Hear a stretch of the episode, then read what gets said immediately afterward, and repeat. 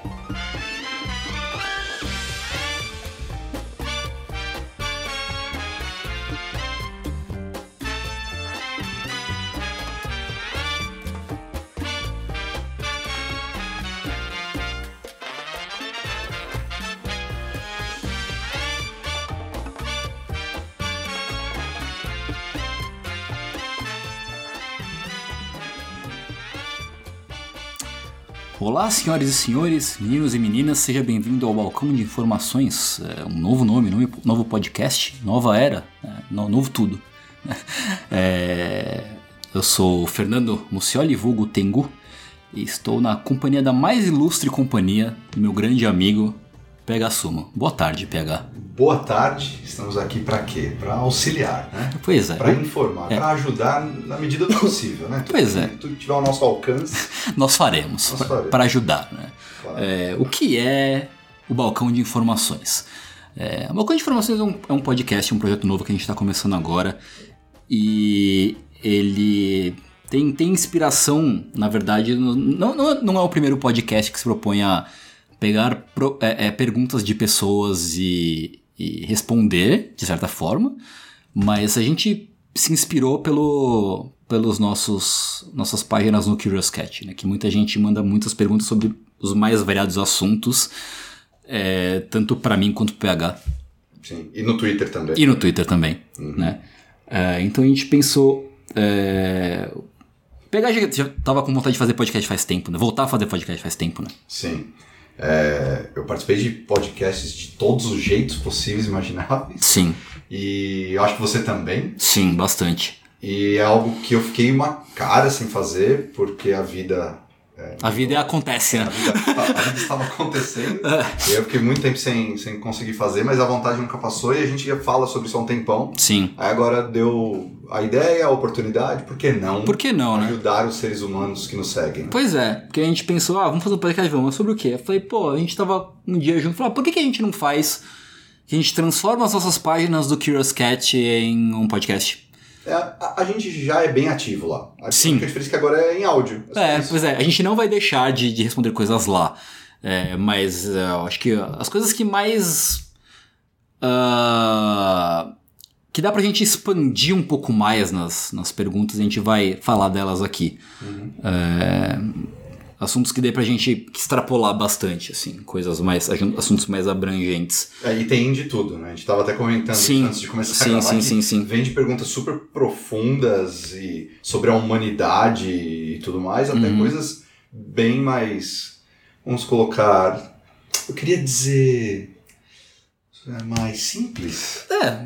Eu ia falar rasas. Não, rasa é feio, é, é uma palavra feia. É, pega mal, né? Então, é. coisas mais simples, mais. Sim do entretenimento, talvez, né? mais, mais infotenimento, né? Infotenimento, é, Beijo, Gus Lanzetta. Que homem. Que cunhou, que não ele cunhou, mas ele popularizou o termo infotenimento. É, mas basicamente e merece, isso. merece crédito. E merece crédito. Crédito where credit is due. Né? Exato. Uh... Só, só queria dizer que, que enquanto tosse, uh -huh. Tengu está aqui, grande Fernando Lucioli, segurando uma caneca de Mega Man. É, do lado direito de quem ouve, eu tô segurando é. uma caneca do, caneca do Mega Man. Exatamente, é uma bela caneca do Mega Man. Tomando minha aguinha pra não ressecar tanto a garganta enquanto a gente grava o podcast. É... Mas vamos lá ao que importa. Vamos ao que importa, vamos ao que importa. É... Eu não sei, eu não sei. Alguém me perguntou assim quando eu comentei do podcast: quem vai ouvir esse podcast? E eu não sei. Então, Eu acho que é de bom tom a gente é, se apresentar. As apresentações estão em ordem. Verdade. Né? Porque tem gente que me segue no Twitter que não sabe quem é o PH, tem gente que segue o PH no Twitter que não sabe quem eu sou. É, então acho que a gente pode dar um, uma ideia geral de quem nós somos e por que estamos aqui. Muito bem, então eu começo falando de você. Ah, tá bom. Muito bem. Ok. O senhor Fernando Mucioli, arroba Tengumaru. Sim. Ou Tengumaru, né? arroba Tengumaru. Bota, bota esse acento onde você quiser, cara. Pode. Cara, sem preconceito. Não, vixe. Ah, este, este homem é, é, ele é versado em tudo. Em tudo. Do entretenimento, principalmente. É, já trabalhou com de tudo um pouco também, né? Nesse meio aí. Sim. De eventos a escrever em notícias, a cobrir, a cobrir coisas, lançamentos e entrevistas e tudo mais, né? Sim, sim. É, e é um melhor tradutor que o planeta Terra já viu, de todas as línguas existentes, Todas, todas né? elas. No momento ele escolhe trabalhar só com japonês, português e inglês aí, né? Né. Ele tá focando nessas. É, pra dar uma chance pros outros, né? Exatamente. Então, mas este é Fernando Muncioli, um homem muito versátil, um homem com cabelos maravilhosos, que eu- me fazem inveja toda vez que vejo. E é isso. É isso. Chega. não- Sem, muito currículo aqui. Né, né? A gente vai, é porque a gente vai entrar nisso Exato. em breve, pra não dar spoiler. Bom, PH Summon. Quem é PH Summon? Ou Summon? Fsum. Arroba Fsum. Arroba Summon, né? Ah, o PH Summon, grande amigo meu de muitos anos, diversos anos. Somos. Diversos Mais de anos. 10. Mais de 10 anos. Acho que estamos aí chegando perto dos 15 anos, Provavelmente. né? É, PH também já fez muita coisa em várias áreas, é, de, principalmente de produção de evento, já tocou em baladinha, Já fiz. Já né? fez Fui- baladinha. Fui, fui DJ com muitas aspas. você já atacou de DJ, Ataquei de... Nem fui BBB, ataquei de DJ, cara. Olha aí. não é? Ah, produziu evento, produziu conteúdo, já foi empresário, né?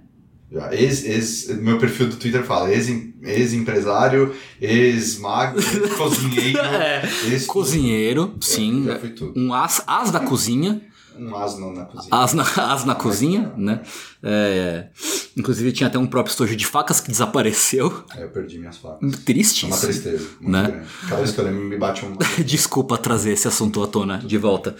Mas é porque eram muito, facas muito boas. É, Ah, e hoje ele é o salvador dos esportes. é, eu hoje diariamente Todo dia salvando esportes. salvando os esportes na Rito Gomes. Pois é, grande, grande seu Gomes, né? Grande seu Gomes. Seu ali. Gomes tá aí. Quanto puder ajudar seu Gomes, tô, tamo aí. Pois é. E nós estamos aqui, ah, como o PH falou, para responder perguntas sobre qualquer ah, assunto, quase qualquer assunto. É, Porque a única vantagem real da gente ser meio velho é que a gente aprendeu bastante coisa. E a gente viu bastante coisa. A gente sofreu com A bastante gente sofreu com bastante coisa. Então, muita coisa que as pessoas estão sofrendo, ou preocupadas, ou em dúvida agora, são coisas que a gente já viu, já passou e já resolveu na medida do possível. Né? A gente não é. Nós não somos psicólogos, então Nem tem- disclaimer. Nem temos todas as respostas certas, temos Não. respostas. Sim, Nem quer dizer que elas são as melhores nem que estão certas. sim, sim, Nós temos o nosso ponto de vista sobre as coisas. sim. E por que não usar isso pra, pra tentar dar uma mão pras pessoas? Ah, eu acho que sobre introduções. Foi, é foi um disclaimer bem seguro, eu acho. Seguro. É, a gente de- deu o passo pra trás e falou, ó, não me responsabilize. Caguei. É quase, Comi- comigo não morreu. é quase isso, é. É É, quase um comigo não morreu. quase isso. Falou, ó, vou, vou dar um- umas ideias, umas dicas, mas usar isso, a responsabilidade é sua. É basicamente é isso. É um, é um bom disclaimer, eu acho. Ah, e é isso. Eu espero que vocês gostem. Talvez não seja. é, o PH comentou que a gente já. Tanto, tanto ele quanto eu, a gente já participou de vários podcasts. A maioria deles com uma pegada mais divertida, eu acho, mais. Mais infotenimento, mais. mais, mais é, é, ou informação ou diversão em, em medidas variantes. Talvez esse não seja tanto. Seja muito mais informação do que diversão. Porque talvez a gente pegue uns assuntos um pouco mais pesados pra discutir. É, às vezes vai aparecer e a gente não vai deixar passar, a gente não vai filtrar. Exato. Só porque, ah, não, mas isso não vai gerar risadas. Não é, É, ideia. não, não é, não é. O propósito não é esse. Tanto que os assuntos que a gente vai falar nesse episódio não são necessari- divertidos. tão divertidos, né, necessariamente. Ah, então, se você, por exemplo, quem, quem, eu sei que tem gente que me ouve desde amigos do fórum, do navio pirata e tal, que tá do Power Level. É, não espere que vai ser algo tão engraçado quanto, quanto foram outros podcasts que a gente já participou. É, mas mesmo assim, eu acho que vai ser uma, uma experiência interessante. Vai ser no mínimo uma experiência interessante, eu acho. Sim. Certo? Eu, eu espero que a gente se divirta. Eu também espero que a gente se divirta. Eu espero muito que Se a gente isso se divirta. acontecer, eu acho que algumas pessoas também vão. Eu acho que sim, eu acho que sim. Então é justo. Pois bem, ah, vamos então para o nosso primeiro o, assunto do dia? Sim, primeiro tópico. Então vamos.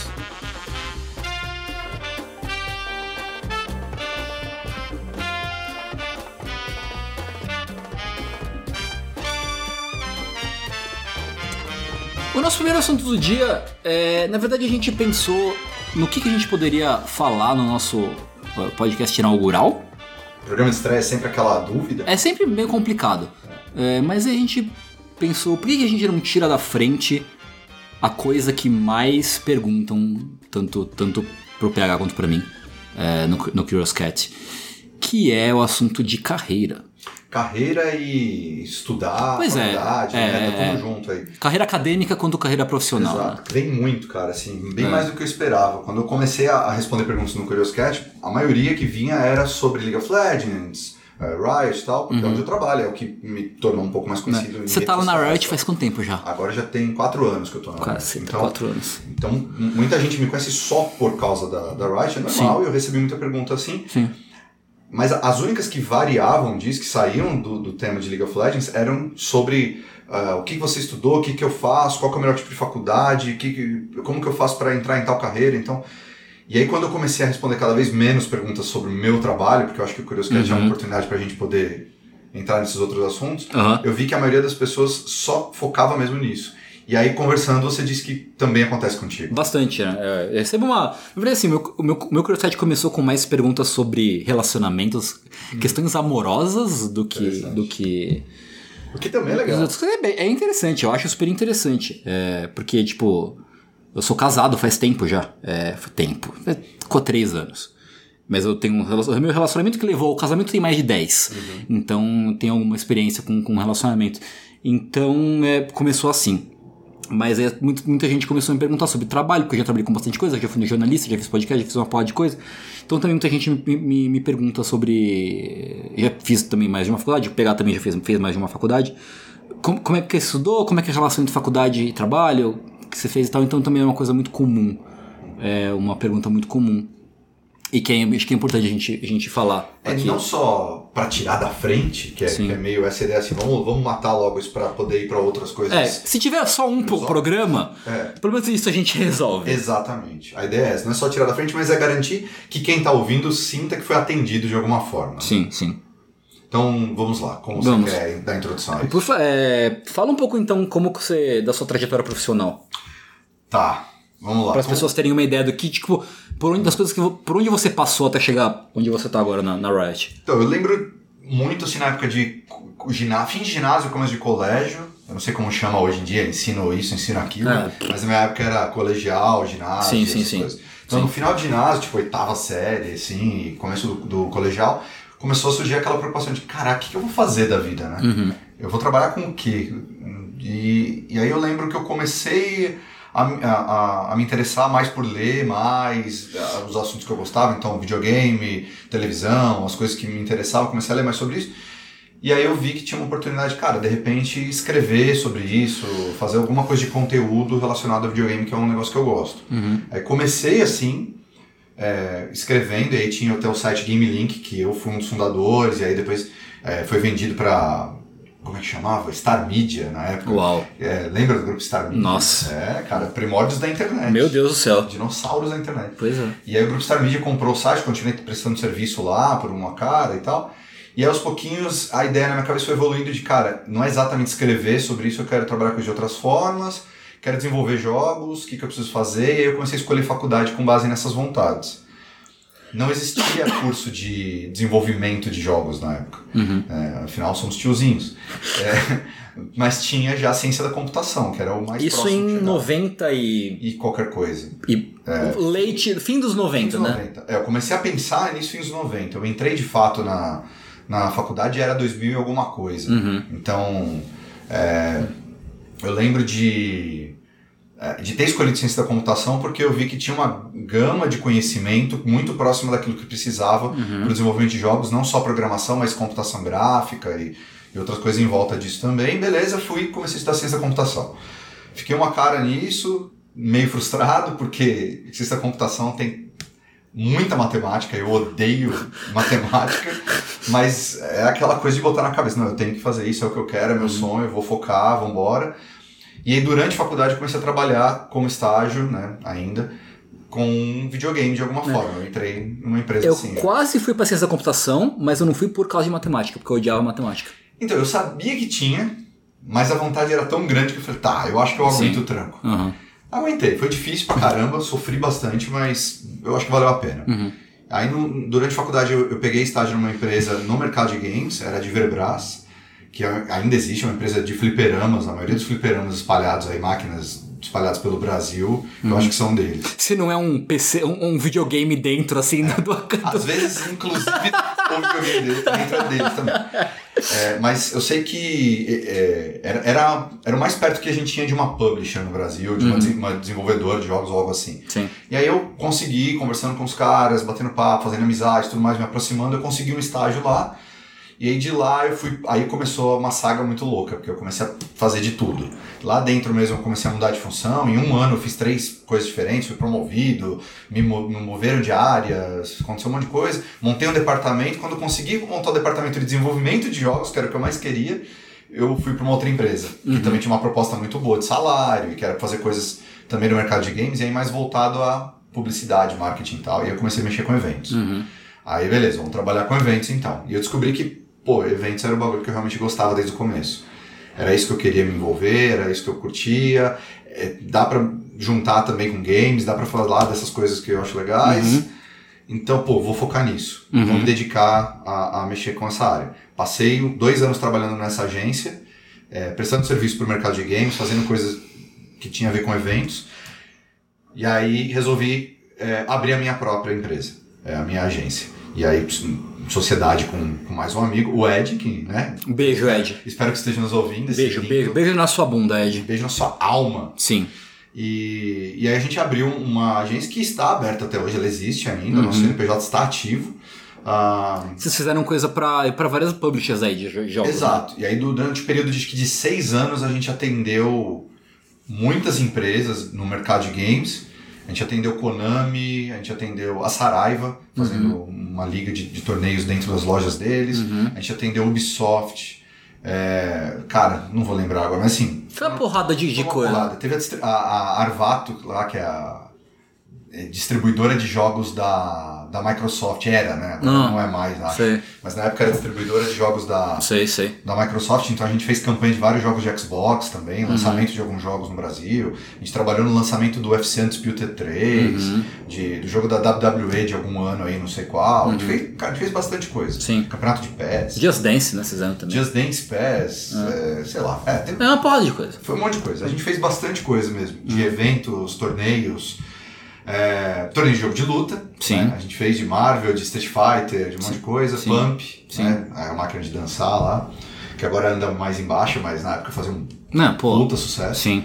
É, todos nós somos pampeiros, inclusive. Né? né? Cora coração de pampeiro, né? coração né? Não, nunca morre. Não. É, o fôlego não tem mais, mas o coração. O coração ainda gostaria. É. o coração ele bate um pouco forte demais, assim, quando é. eu jogo um pump, assim, né? Dá, começa a bombar mais do que, do que precisava. É mas a, a ideia é que nessa agência, durante seis anos, fizemos muita coisa. O resumo é esse. A gente fez muita coisa. Até um ponto que a gente falou, cara, tá na hora de começar a fazer algumas coisas próprias. A gente investiu em um evento próprio. Uhum. E aí uma liga própria. A gente acabou fazendo, acho que umas quatro ações diferentes que eram próprias, né? Com, com torneios e tudo mais. Uhum. Daí, é, desses torneios, da organização de campeonatos eu acabei sendo recrutado por uma agência para trabalhar na Riot, porque eles tinham acabado de chegar no Brasil, precisavam de uma pessoa para ajudar em esportes. Uhum. E eu era uma pessoa que estava já lidando com isso há uns quatro anos na época, quando, uhum. quando o recrutador me achou. E aí fui indicado também por algumas pessoas e tal, e é, passei nas entrevistas e acabei entrando na Riot. Então, depois de seis anos, eu saí da, dessa empresa né, que, eu, que eu tenho com um amigo, com o Ed. Uh, ele continuou administrando ela, uhum. mas eu fui para eu fui para Wright agora já há quatro anos que eu tô lá. Uhum. E basicamente é isso.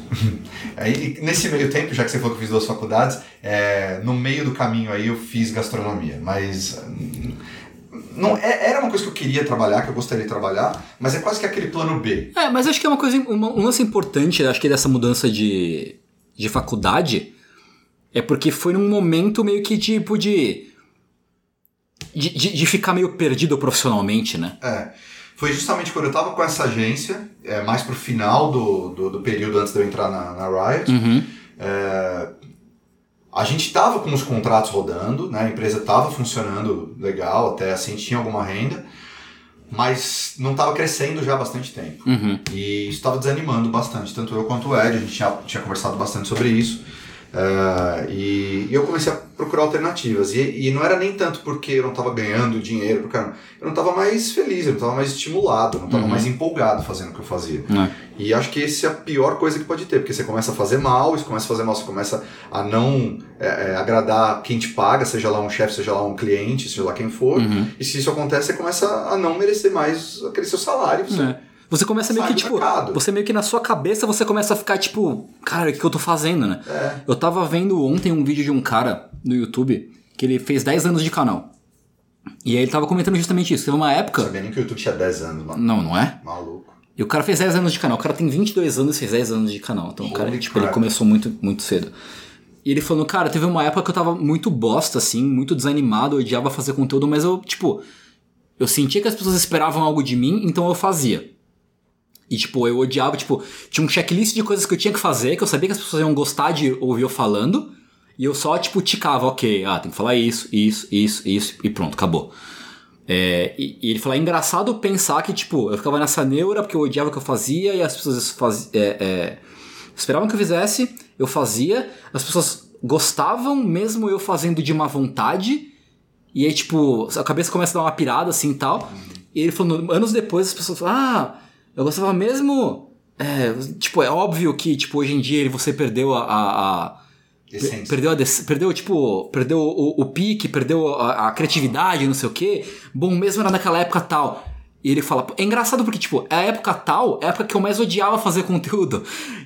Ele forçava. Ele forçava e as pessoas diziam que era, que era não, obviamente naquela época você gostava muito do que fazer, você fazia. Ele, tipo, não, cara, é o contrário, assim, eu odiava, foi a época que eu mais odiei fazer o que. O que... Então, é meio isso, é, por, por mais assim, tipo, se, mesmo se tivesse indo super bem, se a gente tivesse ganhando rios de dinheiro, talvez mesmo assim eu não estivesse feliz. Uhum. Porque era um momento que a gente estava. Tipo, a gente estava fazendo coisas que não eram legais. Sim, sim, sim. Não era a proposta original uhum. de quando a gente começou essa, essa empresa. Sim, então, sim para que, que eu ia continuar me forçando a fazer um negócio e eu comecei a me culpar por isso? E, Exato. É que isso entra naquela neura muito é? louca, a cabeça começa a viajar e, e você se culpa por estar tá fazendo aquilo e começa a se arrepender de, de ter deixado certas oportunidades passar, não sei o quê. E eu falei, cara, eu vou dar uma guinada aqui, eu vou ter que fazer alguma coisa que chacoalhe completamente. Uhum. Foi aí que eu decidi, falei, não, eu vou fazer gastronomia, porque eu sempre gostei pra caramba de comida, Sim. de fazer comida, de comer, então, de ler sobre isso e ver coisas sobre comida mas eu não era bom em fazer, eu não entendia nada. Falei, já que eu vou aprender, eu vou aprender certo. Vou uhum. aprender da forma mais correta possível, que é fazendo um curso formal sobre isso e tal. E aí eu escolhi gastronomia, fui, procurei faculdades, vi preço tal, não sei o que, achei uma, beleza, cursei. Curso de dois anos, quando eu tava faltando quatro meses para terminar, foi quando fui recrutado para Riot. Eu tinha sido recrutado há alguns meses, na verdade, uhum. mas quando começou, o ritmo não permitiu que eu terminasse. Uhum. Então a verdade é que eu não terminei gastronomia por causa de quatro meses. que triste, né? É, toda vez, cara. Mas foi uma coisa boa, né, no fim das contas. Tendo que essa gastronomia foi uma coisa boa. Sim, eu acho que em vários. por vários motivos, assim. Só o fato de eu ter começado a gastronomia abriu a minha cabeça. É, por, por eu ter visto que, cara, eu não tenho que fazer só isso aqui que eu tô fazendo Sim. pro resto da minha vida, eu não uhum. tô preso nisso. E por mais que eu não tenha ido pra gastronomia, isso fez a minha postura mudar muito, minha atitude mudou pra caramba, né? Uhum. Porque eu lembro claramente de como eu tava mais feliz, mais empolgado e, e, e, mais esperançoso das coisas, e acreditando mais nos projetos, mesmo do que eu já tava fazendo. Sim. E isso, mudar a atitude faz você ser percebido de uma forma também diferente pelas pessoas. Com certeza. E aí até na hora de ser contratado para um trampo, alguma coisa do tipo, eu tenho certeza que tem influência. Uhum, uhum. É, então eu acho que às vezes essa mudança de ares é uma coisa também que, que é muito importante. Super. Independente de você seguir aquilo para sua vida ou não, que foi o meu caso eu não segui, mas eu não perco também tudo aquilo que eu aprendi ao mesmo tempo. Uhum. É, tanto desse lado um pouco mais filosófico da coisa de é, eu enxergar que a vida não estava presa naquilo que eu fazia, que uhum. existem outras opções no mundo, mas também do que eu aprendi na prática, até as técnicas de fato que eu aprendi de gastronomia que eu sei até hoje, eu consigo aplicar, eu consigo fazer comida hoje, me sinto seguro trabalhando na cozinha uhum. é, e tenho certeza absoluta que eu conseguiria trabalhar num restaurante profissionalmente hoje. Uhum. Claro que eu não seria um grande chefe, mas não. eu conseguiria trabalhar em uma cozinha. Começando de baixo que seja, é. mas você conseguiria isso, ter uma base. Isso também dá uma segurança maluca, mesmo que você pense, pô, vou trocar uma vida hoje que eu tenho de experiência e currículo e não sei o que, que eu ganho um salário X por uma coisa que eu vou começar do zero. Mas, cara, é melhor começar do zero do que não ter por onde, para onde ir se acontecer alguma coisa. Sim. Então, ter também essa, é, essa, essa tela de segurança, que eu sei que eu posso cair nela e não direto no chão, já dá um alívio também, te deixa um pouco mais tranquilo para fazer as coisas do jeito que você acredita, sabe? Uhum, uhum. Não perder muito a sua essência. Sim, sim. Então, isso, se, se eu pudesse, inclusive, deixar uma dica... Por favor. Seria isso, de... Cara, saiba que tem vida lá fora. Sim. O que você faz hoje, estuda, trabalha, uh, ou a sua casa, a sua vida hoje, não é o seu universo necessariamente. Uhum. Você pode fazer 10 milhões de outras coisas da sua vida. Você pode ser 10 milhões de outras Ao coisas. mesmo tempo, inclusive. Ao mesmo tempo, ou uma depois da outra. Não, não quer dizer que você, ah, eu vou mudar de A para B e eu vou passar minha, o resto da minha vida fazendo B. Não, você pode mudar de A para B, depois para C, para D, para E. Você pode ser o que você quiser durante a sua vida inteira. E, essa, e, e, ter amarras, aquela noção antiquada de eu tenho que começar minha carreira aqui nessa empresa e me aposentar nela, senão a sociedade vai me enxergar. Cara, eu não caguei pra sociedade, sabe? Faz aquilo que você acha que é melhor para você, que vai te deixar feliz e pronto. É, o, o, importante é isso. Se você tá feliz fazendo o que você faz, você vai fazer melhor. É uma Sim. máxima super antiga, mas eu nunca vi um ditado popular errado. Então. pois é. Pois é. Uh, a minha trajetória é um pouco é, é, não é, acho que não é tão variada assim, mas ela é bem variada também. Porque ah, eu. É assim. Mais ou menos, eu acho. Porque eu sempre gostei muito de, de literatura e de ler, de escrever, desde de pequeno, assim. Minha mãe é professora. Né? Então eu sempre tive contato com, com, com letras e com texto e tal, desde pequeno, desde criança. É, então eu sempre tive um gosto muito grande por, por escrever por ler. E isso me, me levou num interesse natural por, por escrever, tipo, escrever. É, é não, não, não, não, não direto ao trampo de jornalista que eu, que eu teria um dia, mas tipo, escrever historinhas, fanfics e coisas assim então. É, mesmo assim, quando eu entrei pro colegial, eu fui fazer uh, o, o, tal do processamento de dados, né? Na época. Processamento de dados. Glorioso, de processamento glorioso curso de processamento de dados. Eu fiz, eu fiz colegial técnico em processamento de dados. É quase que o equivalente a um TI hoje. Que, que depois virou TI. É. Porque o nome mudou no meio do curso. Ganhou, ganhou, algumas coisas mais atuais, né? Sim, sim. Que, é, que fazem mais sentido no, nesse mundo de internet uhum. e redes sociais e essas coisas todas. Sim. Mas é basicamente o mesmo curso, né? Sim. É uma evolução do é, processamento de dados. Tanto que eu, tipo, eu entrei como, como na Gloriosa o primeiro PDB, que era o processamento de dados B, a classe B, e depois virou TI, né? PDB. Depois virou TIB e TIB. Segundo TIB, terceiro TIB. É, porque, sei lá por quê. É, mas fui para sempre fazer isso porque eu sempre tive muita gente na minha família que curtia programação e tal, TI. E eu, eu, eu, eu sou muito. Tipo, eu, eu sou muito, tipo, curioso, assim. Eu gosto de aprender coisas. É, qualquer coisa, assim. Eu gosto muito, tipo, absorvo muito e tal, tenho muita curiosidade. E eu tava numa, numa pegada de, de, de programação. Mas eu vi que não ia... Apesar de ter gostado de ter aprendido bastante coisa e tal, eu vi que não era a minha... Não era a minha área. Apesar de ter aprendido bastante coisa. É, e aí eu acabei indo fazer... Por algum motivo que eu não lembro exatamente... Eu literalmente não lembro por quê mas eu acabei indo prestar vestibular para audiovisual na USP e para rádio e TV na São Judas. Cara, eu prestei uns vestibulares bem bizarros aí, ó. É. Eu cheguei a prestar vestibular para hotelaria. Caralho. Ó. Cacete. Essa aí, hein? É, é, é, é a definição de long shot, né? Tipo, é, atirar para tudo que é lado. É, na época eu lembro que eu fiz hotelaria, jornalismo e mais alguma coisa X. Sei. Aí eu entendi que não, peraí, era, eu, não é isso. Não é, não é, isso. Aí eu fiz ciência da computação. É. é mas é, eu demorei eu, pra chegar nessa. É, porque acho que pega um pouco do lado de tipo de ah, eu sempre gostei de, de, de câmera, de rádio, de muito, tipo, mexer com mídia também sempre gostei muito. Tipo, gravava, gravei um, tipo, cheguei a gravar com um amigo, tipo, programinhas em fita de vídeo e tal, gravar, tipo, videozinhos, é, tipo, tokusatsu feito em casa, sabe? Essas coisas bestas assim. Eu sempre gostei, então talvez por isso tenha, tenha sido pra essa área. É, que foi uma área que no fim das contas eu também não segui, porque uh, eu estava no curso, estava estudando, estava fazendo esse curso, eu já estudava japonês desde, desde a oitava série. Oitava, não, oitava série comecei a estudar, estudar japonês. Uh, em paralelo à escola e tudo mais. E aí, no meio desse caminho, desse, desse, dessa trajetória toda, eu conheci amigos é, do rolê de mangá, de anime e tal que estavam montando um projeto de um site com uma empresa. E aí falei, ah, pô, eu falo japonês, curte anime, curte mangá. É, vamos, você curte escrever, então vamos, vamos fazer isso aí. Não, demorou. E aí a gente foi escrever no, no fundamos eu e mais dois, três amigos.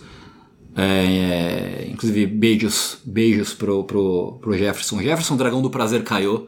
Que Tava no projeto Clayton, que hoje tá no, no Senpai TV, acho que no programa lá da, da Rede Brasil, que passa Cavaleiro Zodíaco e Dragon Ball, e mais o Anderson, que também ele, ele também tá cuidando lá do programa. É, a gente fez um site chamado Rayo, que era da Yamato, que é a empresa que faz Anime Friends. Uh, então eu, meio que foi meu primeiro trabalho de verdade, foi lá escrevendo sobre anime e mangá no Rayo. Isso em 2003 ou 2004. Em paralelo também trabalhando com eventos. Então, meio que em paralelo faz, fazia bastante coisa, assim. Fazia faculdade de rádio e TV, que era mais focado em produção, roteiro, coisas assim. Uh, e fazia o escrevia pro site e trabalhava em eventos também, né? É, lá dentro, dentro da Yamato. É, e aí eu fiquei lá por bastante tempo. Começou a brotar um projeto de escola de japonês lá que acabou não indo pra frente. É, e eu acabei saindo de lá em 2005, eu acho, na, na, da Yamato. Eu tinha saído da faculdade porque eu tranquei a faculdade porque eu estava estudando para uma prova de bolsa para estudar no Japão, que acabou não rolando no fim das contas. É, e foi nessa nesse meio tempo que eu fiquei desempregado no, no, no fim de 2005 que eu acabei sendo contratado para trabalhar na então Game TV, que depois viraria a Play TV. Né, o, o editor-chefe lá que estava montando o projeto, Gabriel Morato, que é um sujeito 100%, assim, o cara me ensinou coisa pra caralho. Ele estava montando o projeto, é um cara muito legal que infelizmente não gosta de Penny Arcade. Que não gosta de Penny Arcade. É, uma, é, é uma grande, um grande ponto de, de cisão. É, é que ele não, não curte Penny Arcade. Mas é um cara que manja pra caralho, que eu admiro muito. É, assim. gente boa demais e é muito bom no que faz. Sim, demais. Assim. É... Ele tava querendo um cara que, cara que soubesse japonês. Não necessariamente jornalista, mas alguém que manjasse japonês. Eu acabei de trabalhar lá e ele meio que me criou como jornalista. Tipo, ele queria alguém que não fosse jornalista para pegar do zero e treinar como jornalista da base, assim. Que foi uma experiência para mim, foi uma experiência ótima. É, por, por ter sido criado assim, por ter pego um cara como ele que me ensinou bastante coisa e tal, então muito, muitas das coisas que eu, que eu tenho como, como é, filosofia de trabalho, assim, então. Eu aprendi com ele. E aí vem também da coisa de aproveitar esse tipo de oportunidade. Sim, né? sim. Acho que vale também dar história. Cara, sim. se tem alguém que você reconhece que, que é um cara que faz as coisas que você gostaria de fazer, que pode te ensinar algo, agarra, cara. Sim, vai gruda, gruda na pessoa. Ele é. pede ajuda, Sim. se oferece para ajudar em alguma coisa, para poder estar tá próximo, aprende e o que se você puder junto, é. eu acho que só tem a ganhar. É, inclusive, existe uma, uma concepção que eu acho que é meio equivocada de que, pelo menos, não sei se na, na, na, na área de, de, Em outras áreas é assim, mas. No jornalismo de games tem uma, uma concepção de que as pessoas. que é uma panela. E eu. Não é, cara. E definitivamente não é.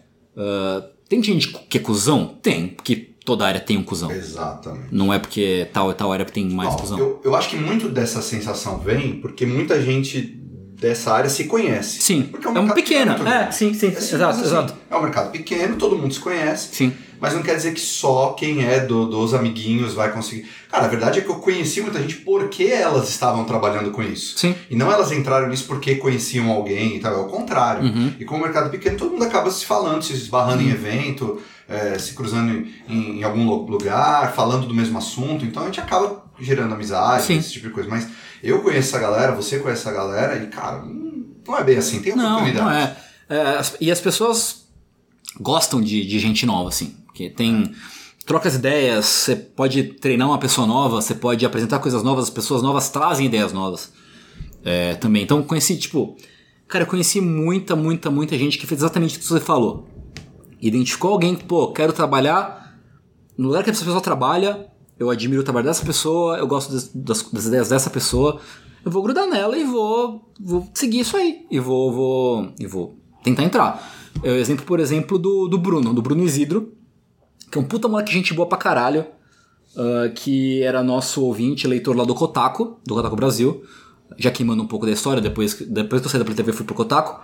Tava começando no Brasil, mas o Bruno é um cara que grudou da gente. Tipo, ele gostava do nosso trabalho e falou, cara, eu quero, eu quero entrar. Ele já trabalhava num, num, num jornal lá de Manaus, que ele é de Manaus.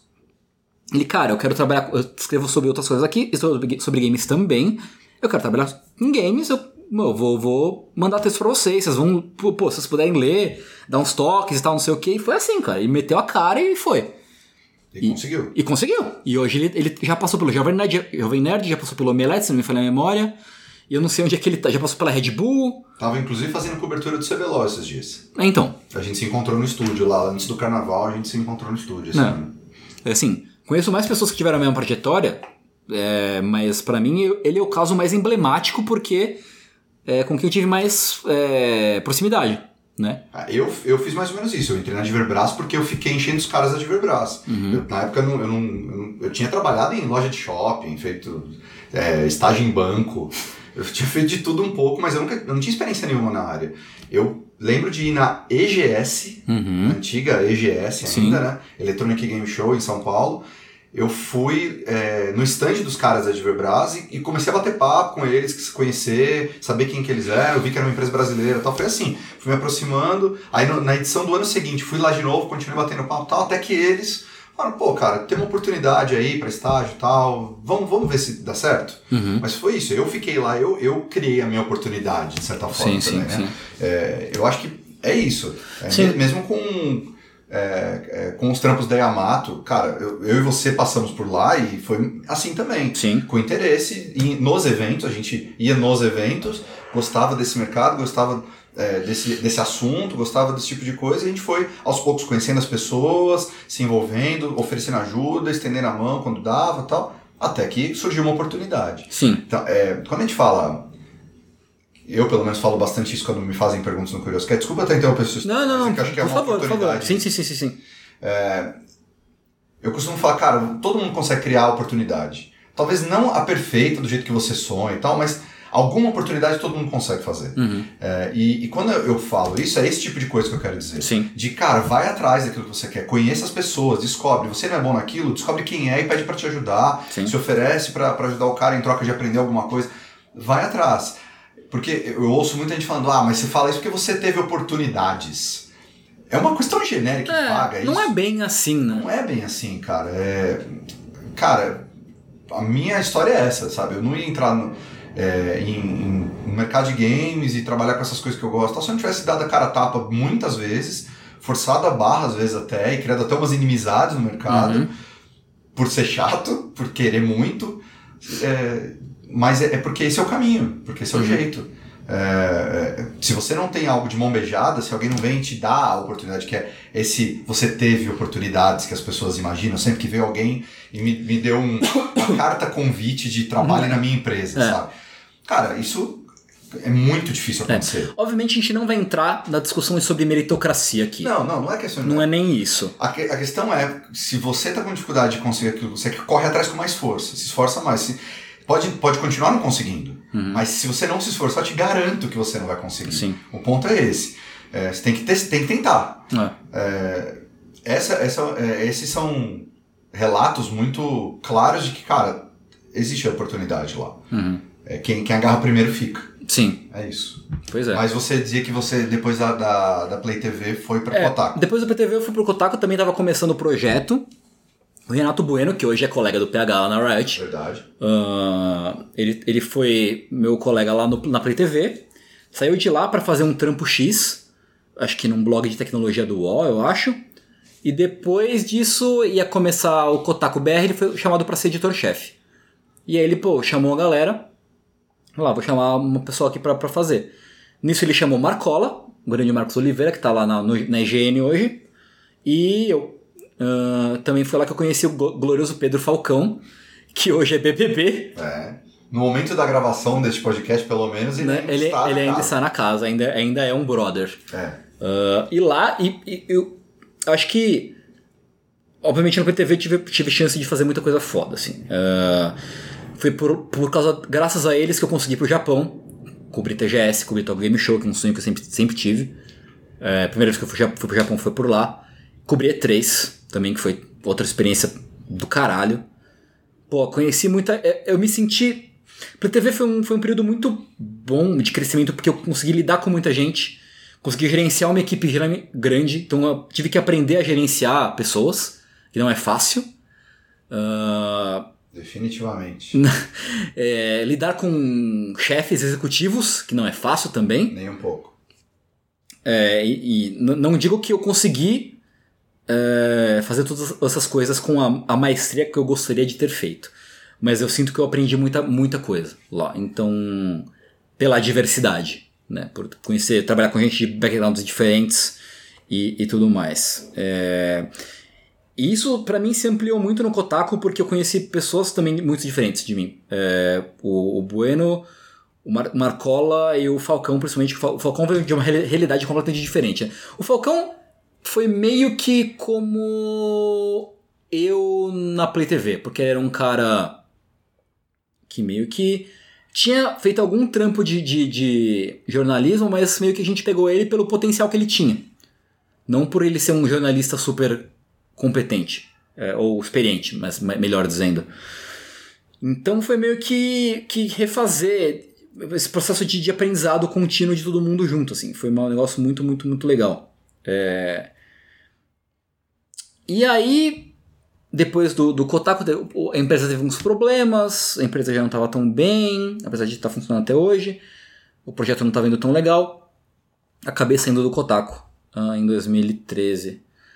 Daí eu fui. E esse foi o período mais bizarro, assim. Foi meio que tipo o período da, da, da do, do, tumulto. Porque até ali eu tava bem seguro de que, ok, eu sou um jornalista de games, vou escrever sobre games para sempre.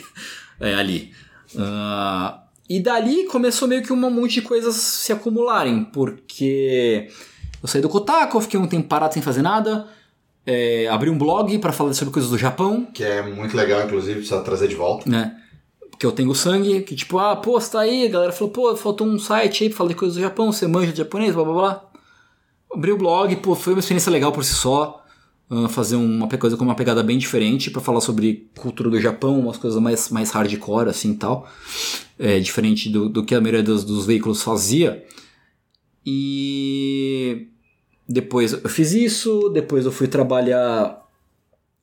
Voltei a trabalhar com, com games uh, pela através de uma agência do Lucas Patrício, que é um cara gente boa também que tem uma empresa lá, também que presta, presta uh, serviços para várias empresas. Eu tava pela empresa dele eu tava fazendo conteúdo de games para para Info, pro site da revista Info da editora Abril.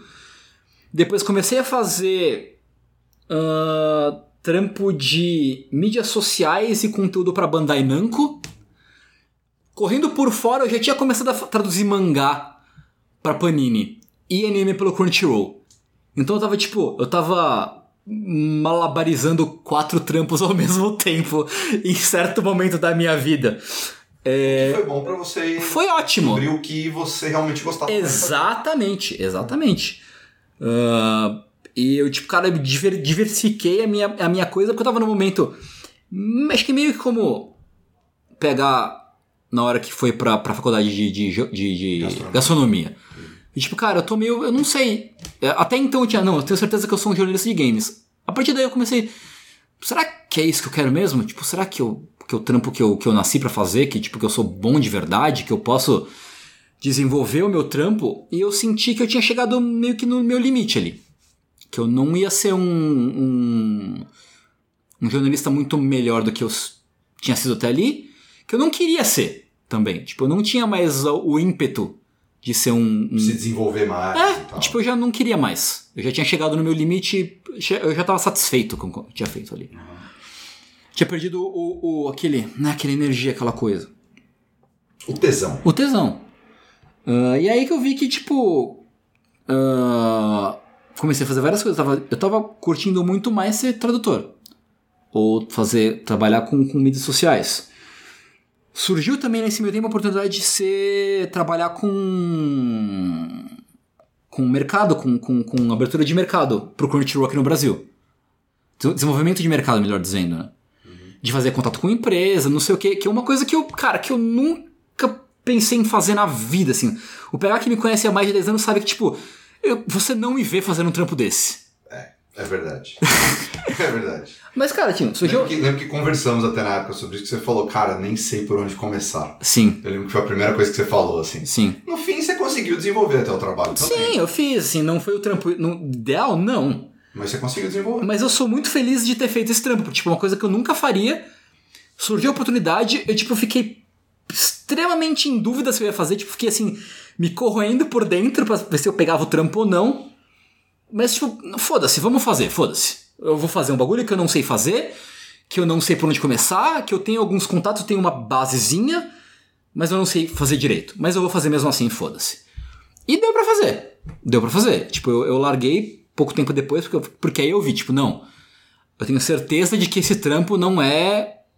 Eu não vou dar conta, não é o que eu quero fazer, e eu tenho coisas em paralelo que eu gosto muito mais de fazer, que me rendem muito mais, me dão mais segurança, que eu gosto mais, e que me dão segurança financeira. Então, agradecer a oportunidade. Hoje tá na mão de um cara muito capaz, que é o Arara. Que é um, Que é ca- firmeza que é um cara extremamente capaz. Muito bom no que faz. Ah, tá na mão dele. Hoje tá correndo. Eles estão fazendo muito, coisas muito legais pro Crunchyroll hoje, eh, aqui no Brasil.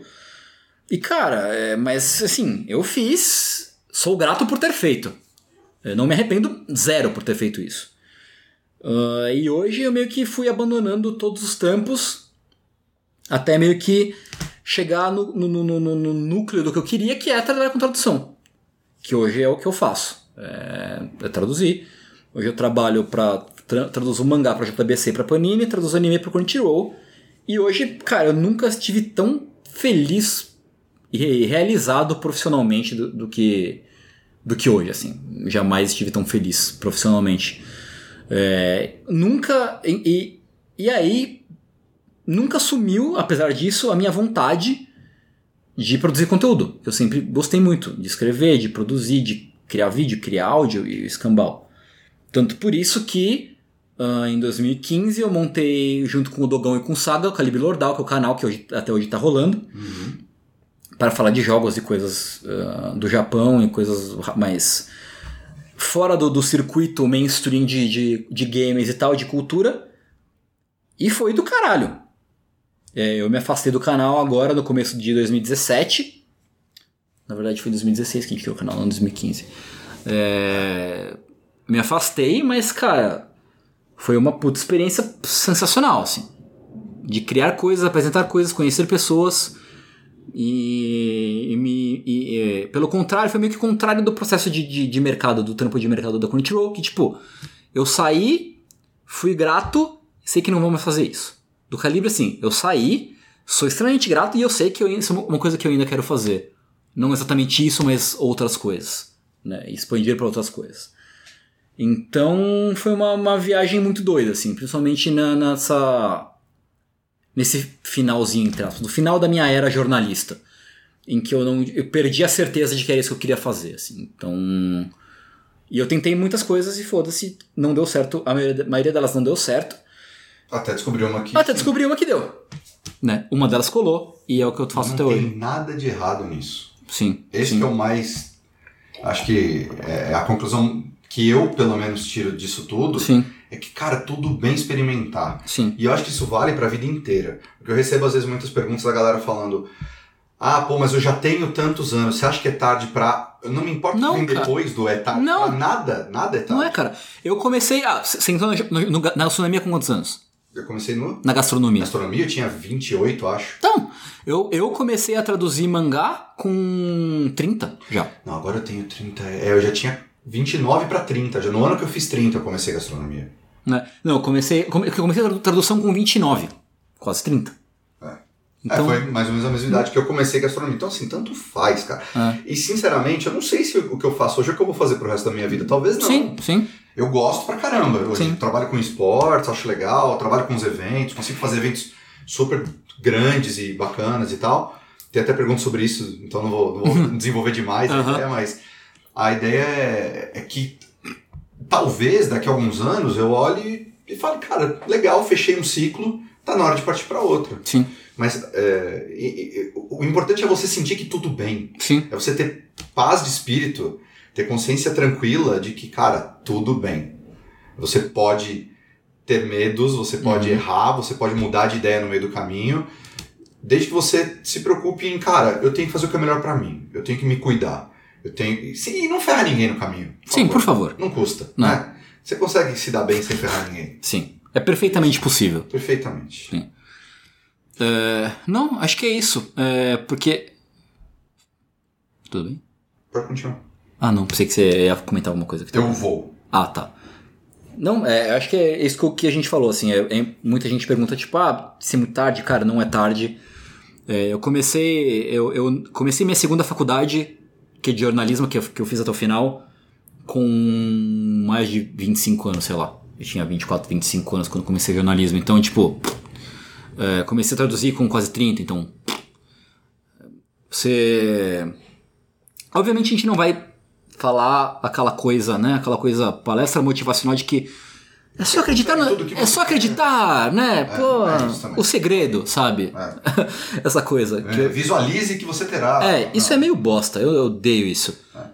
Só, só que, ao mesmo tempo, cara, se você não se esforçar por você, dificilmente Exato. alguém vai. Exatamente. Então, é basicamente isso. Tipo, cara, é, é, mais um acorda pra vida do que um você consegue tudo, amiguinho. É. é cara, acorda pra vida. Sim. Se você realmente quer um negócio, é só você que tem que lutar por isso. Sim. Não adianta ficar sentado escrevendo no Twitter, ah, eu quero tanto trabalhar com isso, que alguém vai magicamente parecer te dar um emprego. Não é. Eu acho que foi no, no podcast do ST, que aliás eu recomendo demais, uh, que eu, ele falou assim, cara, você é o único representante do seu sonho no mundo. Total verdade. Só você, cara. É, só é, você. é, só você. Pode, algumas pessoas podem compartilhar, e ajudar. E ajudar, mas o que você quer, só você quer.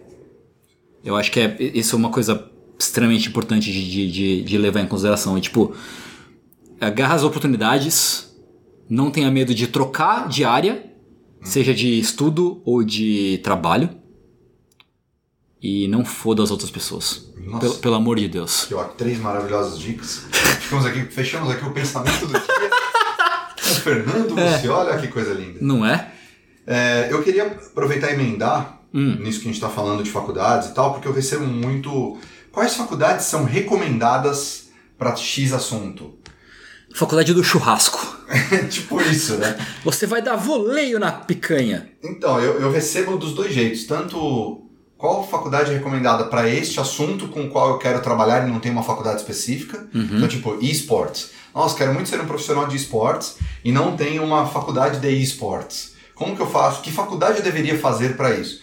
Então, esse é um. E o outro lado é: quero estudar, sei lá, é, fisioterapia. Uhum. É, eu, qual é a melhor faculdade? É uma particular? É uma é pública? É uma federal? Não sei de que jeito? É uma. sei lá, cara, né? De todo jeito. Uhum. A minha resposta para os dois tipos de pergunta é mais ou menos o mesmo. Tanto para qual é o melhor tipo de faculdade, quanto qual, qual, qual curso eu escolho para esta profissão X. Uhum. É, no caso, eu posso falar, por exemplo, de esportes, né, que é bem mais a minha área. Uhum. Cara, esportes precisa de tudo. E eu acho que, que hoje em dia toda empresa precisa de tudo.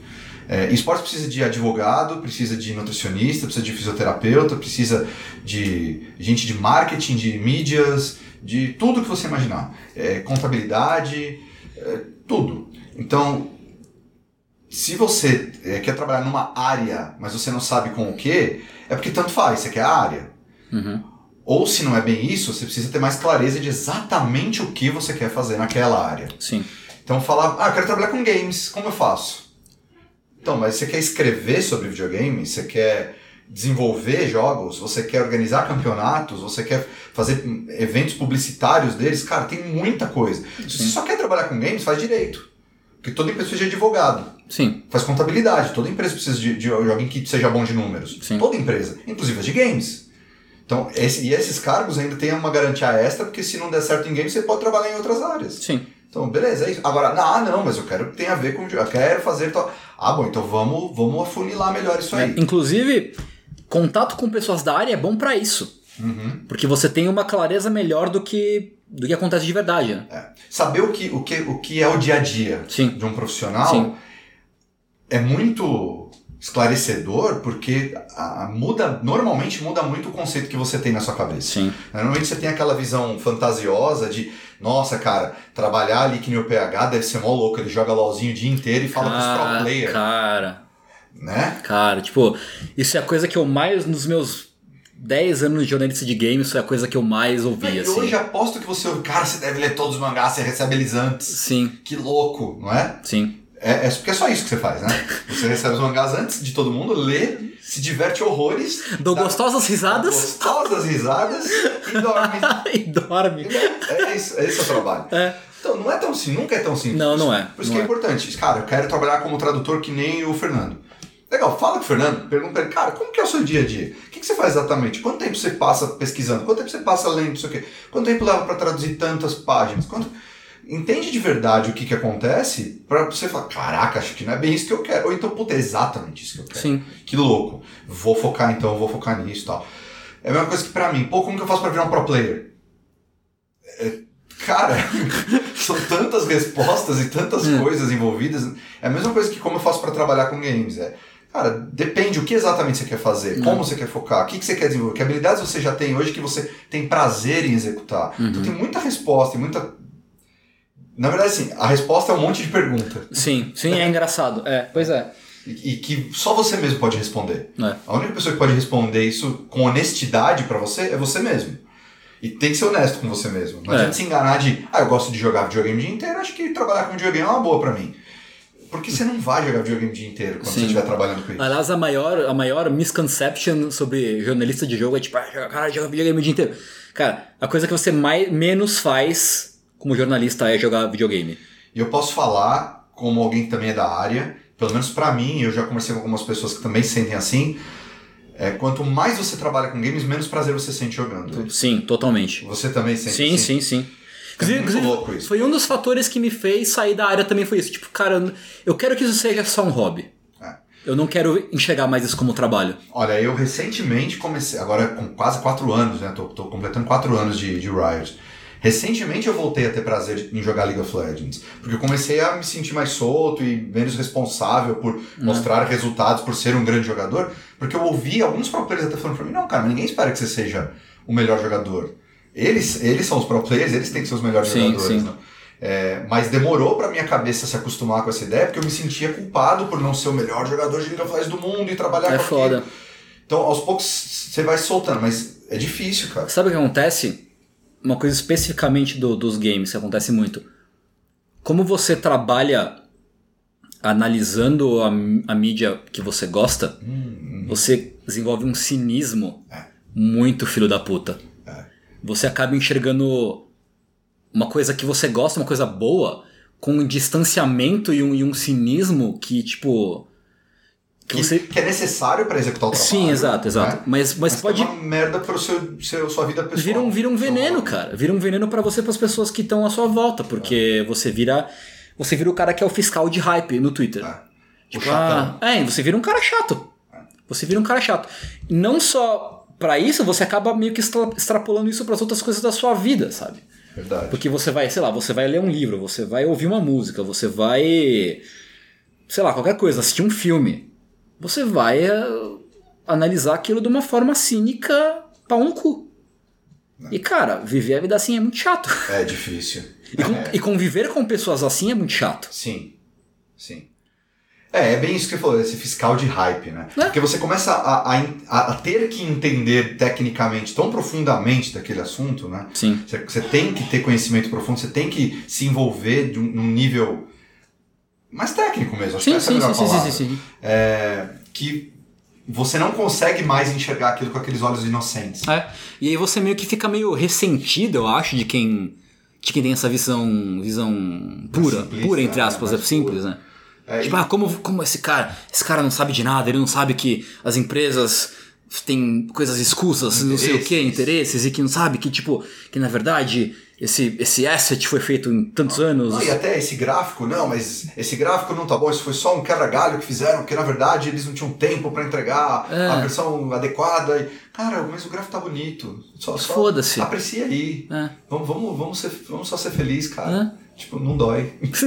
É, não, não dói ser feliz. É. E, então, aí eu acho que é, a, gente, a gente, tudo bem, a gente desviou pra esse lado, que eu acho que também é, é importante falar, mas É.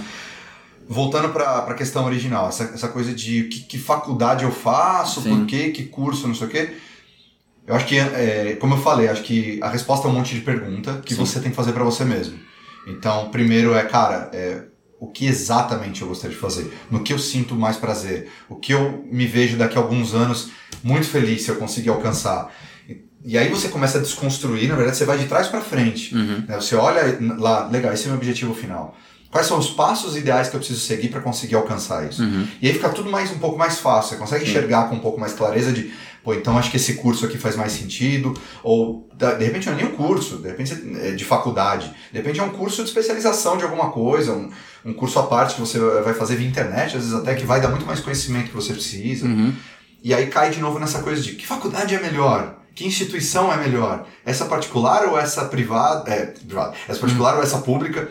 É, qual delas e por quê? Não sei o que. Cara, faculdade é só um lugarzinho que tem gente que vai falar uma coisa porque entende mais que você. Sim. É só isso. Aí você vai lá, fala com as pessoas que entendem mais que você e absorve conhecimento. No fim, depende de você, de fato, absorver esse conhecimento. Sim. E, e não adianta nada você fazer o curso só porque eu acho que é legal, porque você não vai saber onde focar, em que pessoas focar, em que assuntos focar para absorver o conhecimento que você realmente precisa. Sim. Cara, eu fiz ciência da computação, metade do curso eu não vou usar nunca mais na minha vida. Eu tenho certeza disso. Sim. Tenho certeza absoluta, eu nem quero usar. São coisas que eu, que eu aprendi para passar na prova. Sim, e, é, sim. e é, um, é um mal necessário, cara. Você vai ter que fazer isso. Mas a outra metade eram coisas que eu queria muito aprender, que eu agarrei os professores e eu pegava eles depois do horário e falava, cara, me explica isso aqui direito que eu não entendi. Ou, não. professor, e esse outro conceito que eu li aqui na internet, como é que isso funciona? E esses caras estão lá para isso, eles entendem muito mais do que você do assunto, eles vão saber te, te explicar e você vai usar da melhor forma o, o curso se você fizer isso. Não. Agora, se é na particular, se é na privada, cara, eu acho que a diferença não é tão grande. É, ainda é, mais é, em tecnologia. É, assim. é, bom, é bom você estudar. Estudar é bom. É isso. Não, não, não deixe de estudar Exato. Porque apesar das coisas ruins, tem coisas boas que é muito importante você, você aprender. Sim. E para conhecer pessoas. É isso, é isso. A, fa a faculdade tipo, é, um, é, um, é um microcosmo de como vai ser o seu mercado de trabalho. De certa forma. Porque você vai ter os seus colegas que vão pro mercado. E os professores que São já. Até concorrentes seus, Sim, sim. Que podem ser seus, seus, seus aliados, por que não? É. Uh, e, e, professores. Os professores estão lá como profissionais também, Sim. não só como professores, né? Eles são caras que sabem como funciona o mercado melhor do que você. Então você pode roubar muita coisa dos professores, pode é uh, tomar, aprender demais, assim, demais, demais, demais. Então isso. E que, que para mim é a principal função da faculdade. Sim, é isso. Sim, sim. É, é você. É, é... Sabe qual que eu acho que é o grande problema? A maioria das pessoas, e eu, e eu vi isso na minha segunda faculdade, porque eu já era um pouco mais velho, e eu conseguia ver com uns olhos um pouco diferentes isso a maioria das pessoas sai do colégio e, e, entra na faculdade com a mesma cabeça. Sim. Ele continua falando, não, eu tenho que fazer essa chatice e aquele cara ali vai tentar me ensinar alguma coisa, eu vou fingir que aprendo e pronto. Sim. Não, cara, põe na cabeça assim, você, primeiro que você não devia pensar assim nunca, Sim. mas tudo bem, vai, que, que o nosso sistema e formato de, de educação seja chato e, e antiquado e tal, beleza, mas quando você chega na faculdade, teoricamente você já está fazendo um negócio ali que você quer. Uhum. Você já escolheu minimamente um, um caminho para seguir. Nem que seja pouco, mas pelo menos uhum. foi uma coisa que você teve alguma vontade. Sim. A partir desse momento, é a sua obrigação, mais do que nunca, mais do que no, no, no resto do, do, da sua vida acadêmica, é, é ali que você tem que, por conta própria, aprender. Por conta própria, ler muito, pesquisar muito, conversar com pessoas, falar com seus colegas de curso que já estão trabalhando de repente na área que tem alguma coisa para te indicar, uhum. com os professores que sabem alguma coisa de uma área diferente, para você experimentar coisas novas também. Então, cara, se você não vai com essa mentalidade para a faculdade, é muito difícil. É, e é, e é difícil. E é mais chato, né? E é difícil porque a gente, quando sai do colégio, a gente não, ainda não tem noção. Não tem. É bem complicado você. Tudo bem, você faz uma escolha. Beleza, mas. Mas talvez ainda não seja a escolha de é, verdade. É, né? Não é a escolha Sim, e você não tá maduro bastante pra, pra entrar de cabeça mesmo nisso aí. É, eu não tava. Quando, eu, quando eu entrei na faculdade, eu não tava. Quando, foi a mesma coisa. Quando eu voltei pra segunda faculdade, que eu já tava muito mais velho, eu enxerguei a experiência com olhos completamente diferentes. Não só a gente vai mais afim, Sim. focado de, cara, eu quero muito aprender isso porque eu preciso disso para minha vida e para atingir os meus sonhos, os meus objetivos. Uhum. Você começa a olhar em volta e ver o comportamento das outras pessoas muito parecido com o que você tinha. Exatamente, né? exatamente. Uhum. Você fala, caraca, olha, eu era assim. Uhum. Pô, eu realmente vinha por obrigação, não me importava, fazia só para ninguém me encher o saco em casa e alguma coisa do tipo. Né? Ou seja lá qual for o motivo que te levou à faculdade, mas é, é, é muito louco quando, como a gente muda mesmo, como Sim. evolui. Mas assim, já que você que está ouvindo a gente, se você ainda não está na faculdade, você está entrando agora, tem essa oportunidade de ouvir esse conselho dos dois tios, é basicamente, cara, não faça a cagada que a gente fez de não, de não abraçar com todas as suas forças o seu curso quando você entrar. Entra com muita vontade. É, eu sei que é mais legal ficar em casa batendo punheta e jogando videogame. 10 mil vezes. Muito. Tipo, ainda hoje ainda é mais legal. É, mesmo pra nós. Mesmo pra nós, mesmo depois dos 30 anos. É. É, mas é, tenta identificar as coisas que você acha que realmente vão valer a pena pra você na faculdade. Gruda nos professores que são bons, porque eles vão te ensinar muita coisa e vão talvez te dar uma, uma oportunidade de entrar no mercado de trabalho já. É. Logo, logo depois ali. Sim. Né? Aco- Aconteceu com muitos colegas meus de curso, em ciência da computação. É. Vários foram trabalhar em, em empresas ou que os professores trabalhavam, Sim. ou que os professores eram até sócios e convidaram alguns para serem estagiários e tudo mais É. e acabaram. A- As pessoas pau no cu que te julgam na faculdade vão desaparecer da sua vida. Elas vão sumir. Acabando o curso, você nunca mais Você nunca mais vai ver essas pessoas, cara. São tipo, vão ser, sei lá, quatro anos chatos? Vão. Mas do- são só quatro. Mas são só quatro anos, você já tem mais de quase 20? É, deve ter por volta dos 20 aí. É, então assim, é pouco. Porque você vai viver ainda. Então se as pessoas pau no cu, elas vão sumir da sua vida. É, a experiência que você vai tomar na faculdade, a, a- a oportunidade de você absorver conhecimento, oportunidades e conhecer pessoas diferentes de você na faculdade, que também é extremamente importante, é, é um bagulho único. Então você tem que aproveitar o máximo que você pode. Concordo Eu plenamente.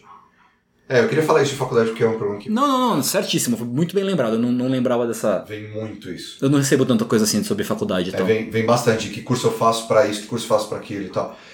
E, e aí, só pra eu pegar o gancho, é, eu acho que vale a gente entrar mais a fundo depois nessa questão de carreira como pro player, que é uma coisa que me perguntam bastante. Sim, com certeza. Mas eu acho que a pincelada já valeu aqui como Já. introdução. Já. De que, cara, depende. A resposta sempre. sempre A resposta é depende. Esse tipo de coisa é depende. Depende de o que exatamente você quer fazer, o quanto você quer dedicar de tempo. Uhum. Depende. Depende, só depende. É, eu acho que foi um bom, um bom, uma boa abertura, né? Eu acho. Eu acho que foi uma boa abertura. É, a gente vai fazer uma pausa curta e volta já já.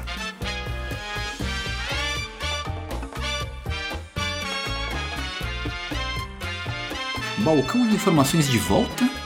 É, Pois não? Pois não, em que posso servir? É, mas a gente, a gente acabou se alongando um pouco mais. Na verdade, a gente não sabe muito bem ah, questões de formato, de tempo, de, de Estrutura. estrutura. A gente tá, esse é o primeiro cap- é, programa. A gente está meio que ainda é, testando tudo. Então, bear with us. Né? É, Tenha um, pouco- um pouco de paciência com a gente, que a gente vai desenvolvendo as coisas com, com, com o tempo. Mas a gente se alongou um pouco mais no assunto sobre, sobre carreira, mas acho que foi importante.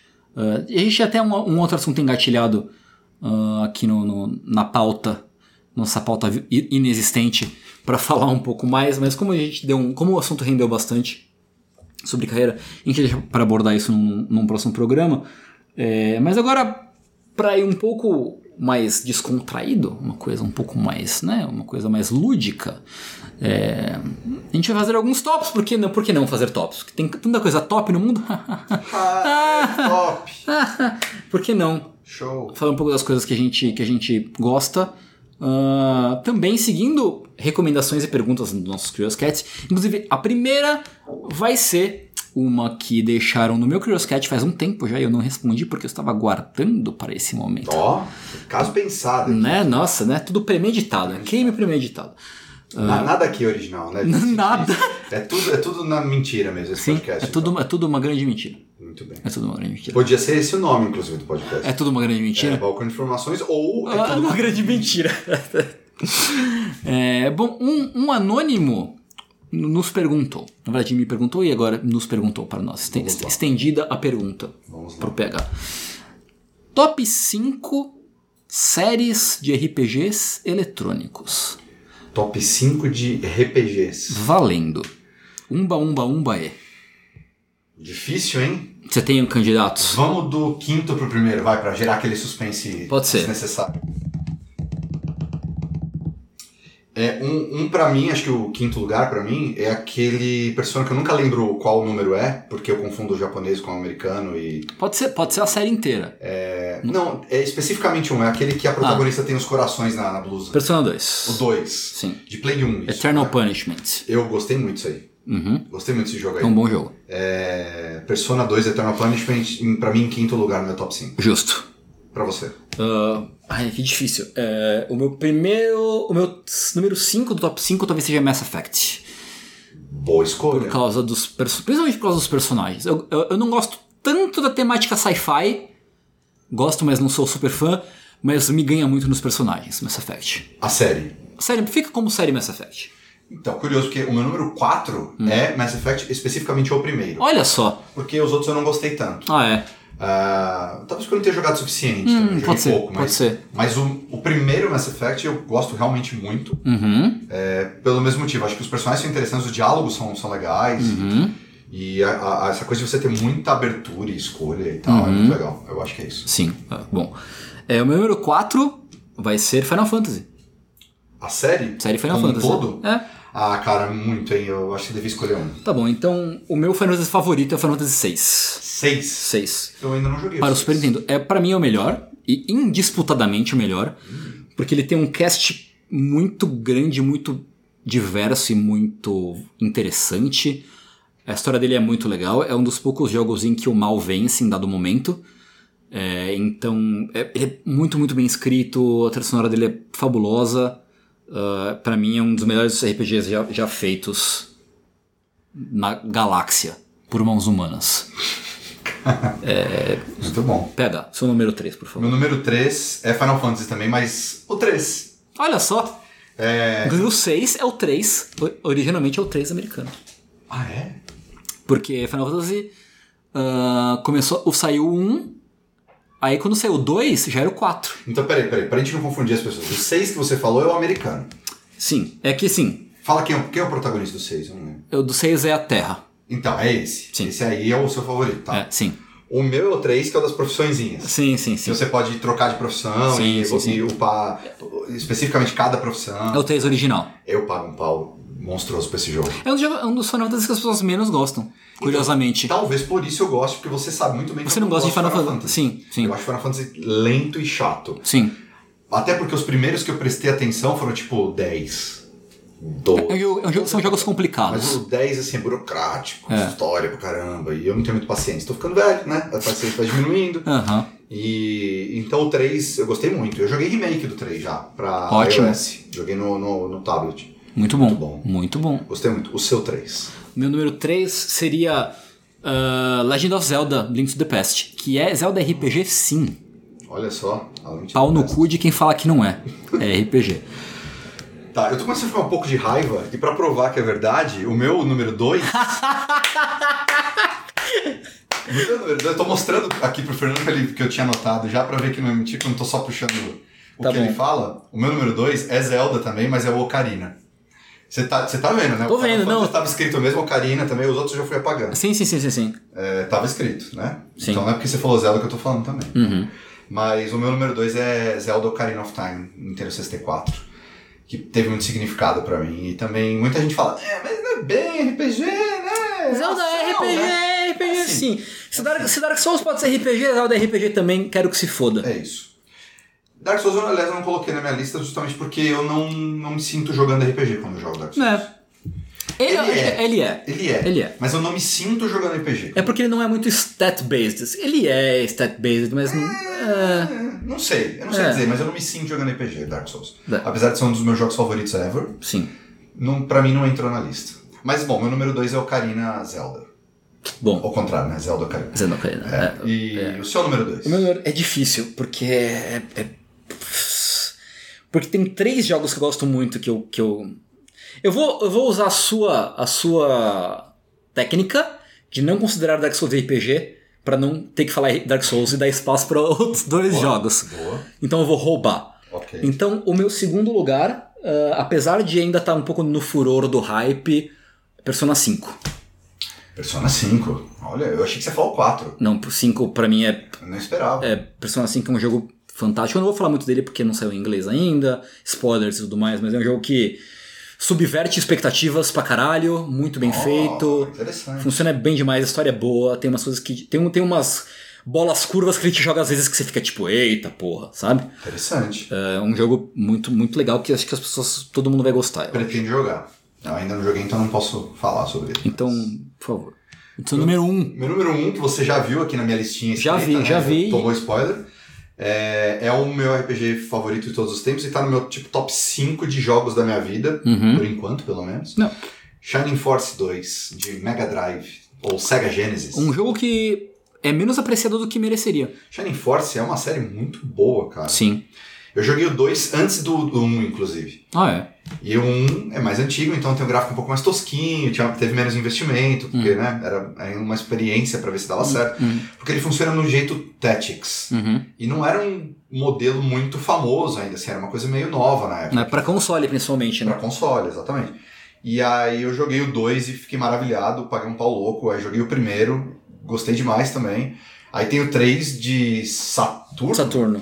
Que eu nunca joguei porque é de Saturno, eu, né? Que ninguém teve Eu Saturno. Saturno. Eu alugava um Saturno quando era mais jovem. Uau. cara. Eu ia no Uau. locador pra alugar o Saturno. Caceta. Mas eles não tinham Shining Force na época. Então eu alugava tipo Knights, Sei. que é um jogo legal. É um jogo legal. Sim. Eu aluguei um de que você controlava um beija-flor. Sei. Também era muito louco. Sei, sei. Mas é isso, Shining Force 2 pra mim, se você não conhece, por favor, dá uma pesquisada aí, gente. É um jogo tão gostosinho. É bem gostoso, né? É um jogo tão agradável. A trilha sonora é tão boa. Sim. E eu tenho medo de jogar ele hoje em dia, pra ser bem honesto. E, e, e. Estragar. Mas a minha lembra... na minha lembrança, é um jogo maravilhoso. Ótimo. E o seu número 1 um agora, Fernando? O meu número um também por. É um jogo ótimo, mas também por motivos muito emocionais. É Chrono Trigger. Ah, é bom, né? Número um. Eu também gostei muito desse jogo. Chrono Trigger é um jogo bom pra caralho. é, marcou muito minha vida. Assim, é um, é um dos meus jogos. Dos jogos. Os jogos que definiram a minha, a minha infância foram três: Chrono Trigger, Zelda Link to the Past e Secret of Mana. É, to- todos pro Super Nintendo. Nunca joguei Secret of Mana. É bom pra caralho. Ouço falar muito bem, É tenho mu- muita curiosidade. É muito legal. Eu tinha Mega Drive, né? Então. É, mas Chrono Trigger é um jogo ótimo, ele é lindo, história muito divertida. O lance de você acabar o jogo e começar o New Game Plus, pra mim já foi tipo conceito. É porque. Espetacular, isso não, assim. Isso não tinha, né, cara? É, um negócio. E você poder, no New Game Plus, acabar o jogo em vários momentos diferentes pra ter finais diferentes dependendo de onde, de onde você acaba o jogo. Isso pra mim, tipo, caralho, como, What? quem foi o gênio que inventou isso? Caralho! Eu preciso muito jogar isso aí agora, hein? É, Fiquei com muita porque vontade. o jogo é sobre viagem no tempo, né? Eu gosto. E. Assim como o Chrono Trigger. Então, Chrono Trigger. Ah, achei que você tá falando de Secret of Não, não, não, não, Chrono Trigger, Chrono Trigger, Chrono Trigger. Ah, então eu joguei Chrono Trigger. Ok. Esse, esse eu Ufa. conheço. Os finais, Ufa, inclusive. sim. É genial. Tem mais de 10 finais. Aliás, a e versão de, de DS tem um final exclusivo. tem né? sim que liga com o Chrono Cross. É discutível. Ah, é? Eu É não- discu- é discutível. Eu não, não conheço, então não posso falar. Essa, essa ligação do Chrono Trigger com o Chrono Cross é discutível. É, Chrono Cross é um jogo bem discutível. É, mas Chrono Trigger foi, me marcou muito. E ainda hoje é um jogo que é muito bom. Eu recomendo quem não jogou, por favor, jogue Chrono Trigger. É um jogo bom pra caralho. É, muito, muito, muito, muito bom. Concordo. Muito bom. É isso. É, nosso- foi o nosso primeiro top 5. Oh, yeah. E a gente já volta.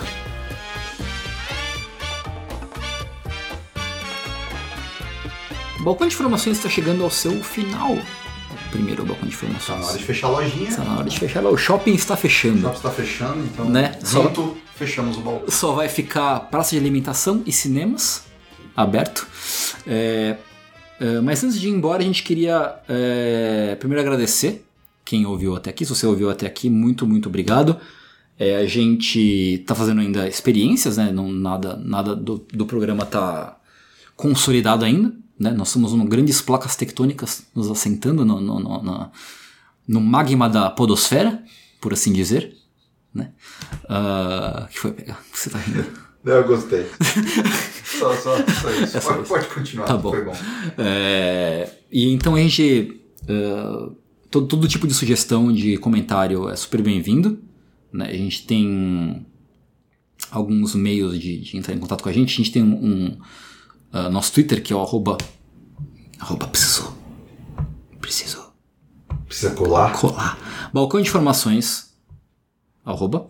arroba balcão de informações no Twitter. E com acento, inclusive.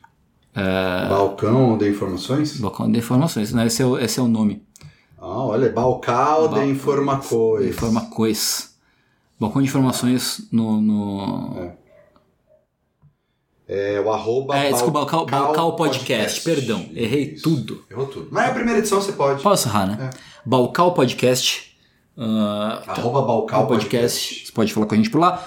Uh, pode mandar um e-mail para balcalpodcast.gmail.com, uh, que é o nosso e-mail, se quiser mandar alguma, alguma coisa mais. É tudo Balcal Podcast. Tudo Balcal mais Podcast.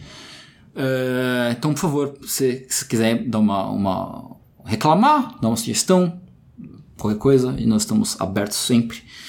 É, as perguntas sobre o. sobre o. que a gente vai tratar aqui, a gente vai pegar elas nos nossos Curioscats, né? Então. Arroba PHSuma, arroba Tengumaru. Né, que são, são, são, são os nossos Twitters. Twimpsters. E a gente divulga lá sempre os Curioscat e o Curioscat é barra a mesma coisa do sim, Twitter. Sim, então... sim, é igualzinho. É isso. Uh, se você quiser mandar uma pergunta, inclusive a gente recomenda, se você quiser, quiser mandar uma pergunta mais elaborada, um texto maior, mais longo, manda um e-mail. Ou se quiser alguma coisa para ser mantida em sigilo, de repente, quer, com, quer confidenciar alguma história pra gente. Sim. E dizer, olha, o que aconteceu de verdade foi isso, mas eu gostaria que vocês só dissessem essa e essa parte. Sim. Beleza, também não tem é. problema. Se você quiser mandar um e-mail com o seu nome, mas pedir para ficar em, em, anônimo também, sem problema nenhum, a gente mantém o anonimato de quem pedir para ficar em anônimo, já que no Girl Sketch basicamente todo mundo é, é anônimo. Raras são as pessoas que não ficam anônimos. Que não ficam, né? Uh, e eu acho que é isso. A gente não sabe muito bem qual vai ser a periodicidade, mas a gente está. Inicialmente ele vai ser quinzenal. Inicialmente. É. Né? Parece um bom prazo. A gente vai ver. Se der pra fazer mais, a gente faz. Se der pra fazer menos, a gente faz menos. Então a gente vai, ajustar. Se der a cada duas semanas, se não a cada dois, três anos, assim, a gente lança. É, mais ou menos, né? Uma vez a cada Olimpíada, assim, né? Olimpíada, é. A gente faz um pré-Olimpíada, um pós-Olimpíada, beleza. E acabou, né? Tá, tá bom, e, né? e tá bom, tá de bom tamanho. Mas peraí, um pré-Olimpíada teoricamente já é um pós-Olimpíada também, né? É pós-Olimpíada anterior, né? Então a gente pode fazer um a cada quatro anos só e pronto. Pode, pode. Eu acho que. A gente, a gente pode fazer um programa que dure a Olimpíada inteira. Né? Durante a Olimpíada? Sim. Deixar aberto o microfone 24 horas. Sim. Gostei que mais. Tal? Gostei mais. Acho que é uma boa ideia. Então toda Olimpíada a gente vai fazer isso. Isso. Talvez. É. e a gente promete que vai parar de falar besteira. Mas antes de ir embora, agora é, a gente vai. Só para encerrar, uma rápida, rápidas recomendações de coisas legais. Uh, pegar, você tem alguma recomendação? Começa aí que eu ainda tô aqui escolhendo entre três. Tá. A minha recomendação, é, que é uma herança do Amigos do Fórum, do Kotaku, que a gente trouxe pro Navio Pirata, é, e pro Power Level, é uma recomendação que eu quero dar, é um programa que chama Critical Role, é um programa que passa no canal do Geek and Sundry, que é o canal da Felicia Day, eles transmitem todas as quintas-feiras à noite no Twitch e depois vai pro YouTube, depois vai pro site deles, depois vai pro YouTube. É um programa em que dubladores americanos eles se juntam para jogar Dungeons and Dragons. E é muito legal porque eles jogam Dungeons and Dragons e eles são atores, então eles interpretam os personagens de verdade, assim, na, na, na campanha. E o, o, Matthew Mercer, que é o DM, é o mestre, ele mestra bem pra caralho, as, as aventuras são envolventes, a história é legal. Vale muito, muito a pena assistir. Eu tô assistindo os ao vivo e vendo o backlog enquanto isso. É, então, recomendo. Se você tem qualquer interesse sobre RPG, recomendo pra caralho assistir Critical Role. Nessa mesma linha, mas não é minha recomendação ainda, só para complementar. Ah. O pessoal do Penny Arcade também uhum. tem podcast e um programa em vídeo com as sessões de RPG deles. Uhum.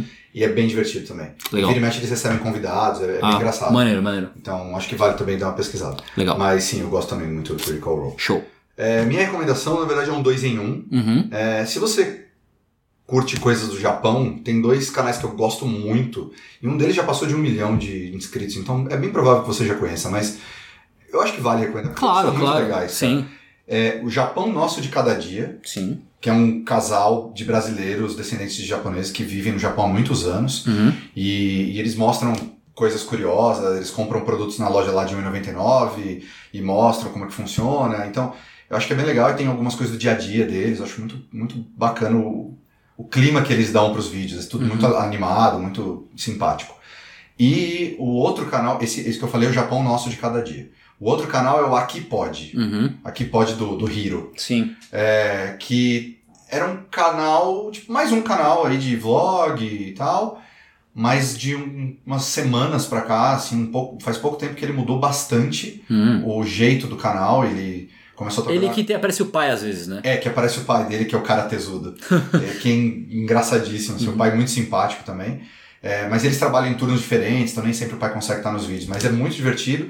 E ele começou com um, um- um formato agora que é parecido com aquele do Casey é, Neistat. Hum. Aquele Não maluco. conheço. É um maluco que faz vlogs que é muito famoso de Nova York, que agora trabalha pra CNN e tal. Uhum.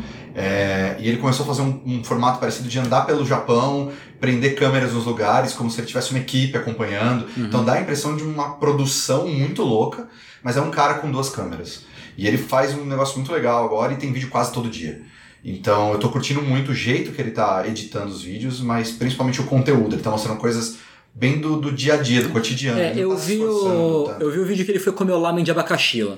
É, então, esses, eh, tem alguns vídeos que são um pouco mais produzidos que nem esse, de, ah, vou mostrar essa coisa diferentona do Japão. Uhum. Porque agora ele tá com uma produtora lá, Ah. ajudando ele, então esse pessoal da produtora recomenda essas coisas.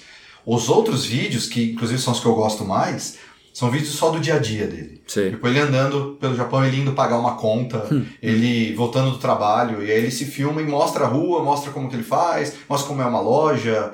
Então, é esse tipo de coisa que eu acho muito legal, de cotidiano. Uhum. E eu curto pra caramba, a Indicator é um programa parecido também. Então, eu gostei quando ele começou a fazer isso, porque ele é um cara simpático, engraçado. Aham. Então, Japão Nosso de Cada Dia e Aqui Pode. Legal. Senhoras e senhores, meninos e meninas, o Balcão de Informações vai ficar por aqui. E a gente volta um dia no próximo. Um beijo e até mais. Falou! Tchau, tchau.